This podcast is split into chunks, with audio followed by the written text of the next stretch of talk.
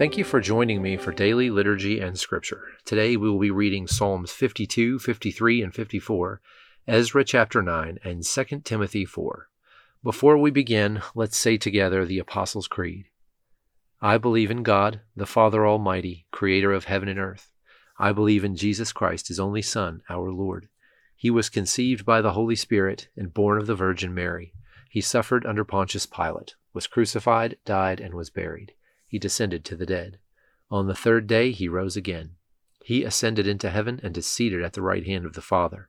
He will come again to judge the living and the dead.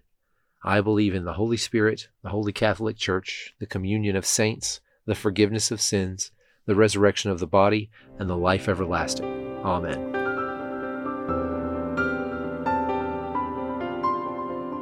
Psalm chapter 52 Why boast of evil, O warrior? God's kindness is all day long.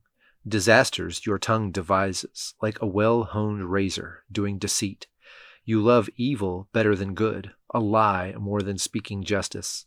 You love all destructive words, the tongue of deceit. God surely will smash you forever, sweep you up, and tear you from the tent, root you out from the land of the living. And the righteous shall see and be awed and laugh over him. Look, the man who does not make God his stronghold, and who trusts in his great wealth, who would be strong in his disaster. But I am like a lush olive tree in the house of our God. I trust in God's kindness forevermore. I shall acclaim you forever, for you have acted, and hope in your name, for it is good before you are faithful. Psalm chapter 53 The scoundrel has said in his heart, There is no God. They corrupt and do loathsome misdeeds. There is none who does good. The Lord from the heavens looked down on the sons of humankind to see, is there someone discerning, someone seeking out God? All are tainted, altogether befouled. There is none who does good. There is not even one. Do they not know, the wrongdoers? Devourers of my people devoured them like bread. They did not call on God. There did they sorely fear. There was no fear. For God scattered the bones of your besieger. You put them to shame, for God spurned them. Oh, may from Zion come Israel's rescue, when God restores his people's fortunes. May Jacob exult, may Israel rejoice. Psalm chapter 54 God, through your name rescue me, and through your might take up my cause. God, O hear my prayer, hearken to my mouth's utterances. For strangers have risen against me, and oppressors have sought my life. They did not set God before them. Look, God is about to help me, my master among those who support me. Let him pay back evil to my assailants, demolish them through your truth. With a free will offering, let me sacrifice to you. Let me acclaim your name, Lord, for it is good. For from every strait he saved me, and my eyes see my enemies' defeat. Ezra chapter 9. After these things had been done, the leaders came to me and said, The people of Israel, including the priests and the Levites, have not kept themselves separate from the neighboring peoples with their detestable practices, like those of the Canaanites, Hittites, Perizzites, Jebusites, Ammonites, Moabites, Egyptians, and Amorites. They have taken some of their daughters as wives for themselves and their sons, and have mingled the holy race with the peoples around them.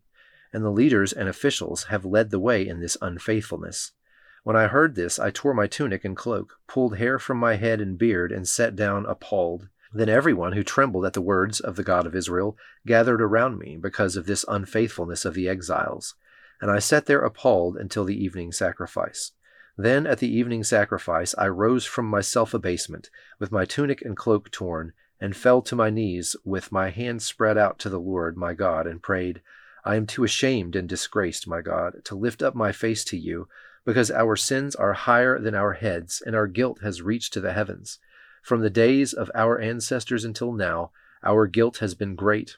Because of our great sins, we and our kings and our priests have been subjected to the sword and captivity, to pillage and humiliation at the hand of foreign kings, as it is today.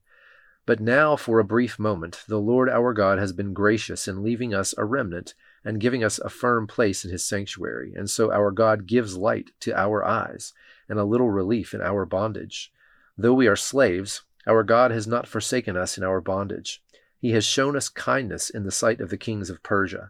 He has granted us new life to rebuild the house of our God and repair its ruins.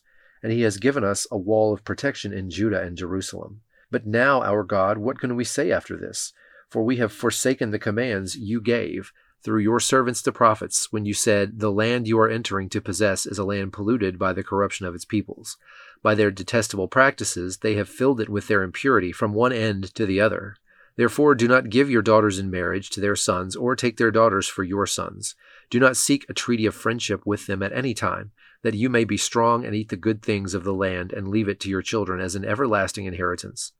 What has happened to us is a result of our evil deeds and our great guilt. And yet, our God, you have punished us less than our sins deserved, and have given us a remnant like this. Shall we then break your commands again and intermarry with the peoples who commit such detestable practices? Would you not be angry enough with us to destroy us, leaving us no remnant or survivor? Lord, the God of Israel, you are righteous. We are left this day as a remnant. Here we are before you in our guilt, though because of it, not one of us can stand in your presence.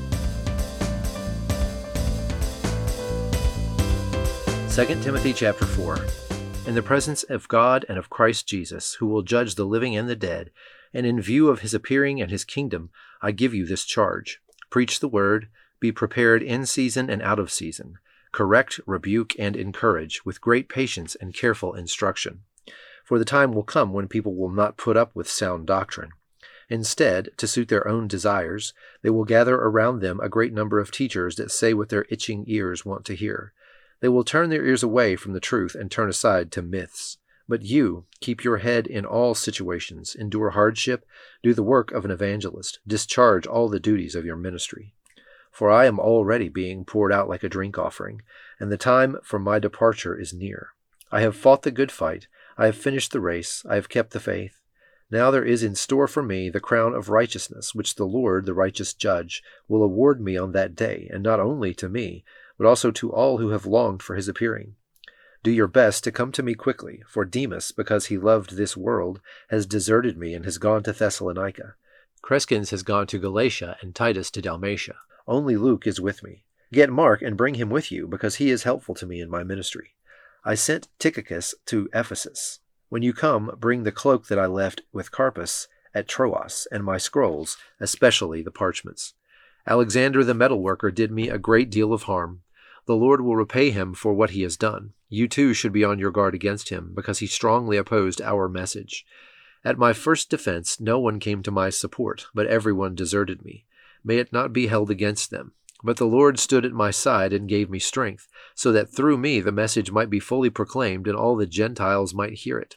And I was delivered from the lion's mouth. The Lord will rescue me from every evil attack and will bring me safely to his heavenly kingdom. To him be glory for ever and ever. Amen. Greet Priscilla and Aquila and the household of Onesiphorus. Erastus stayed in Corinth, and I left Trophimus sick in Miletus. Do your best to get here before winter. Eubulus greets you, and so do Pudens, Linus, Claudia, and all the brothers and sisters. The Lord be with your spirit. Grace be with you all.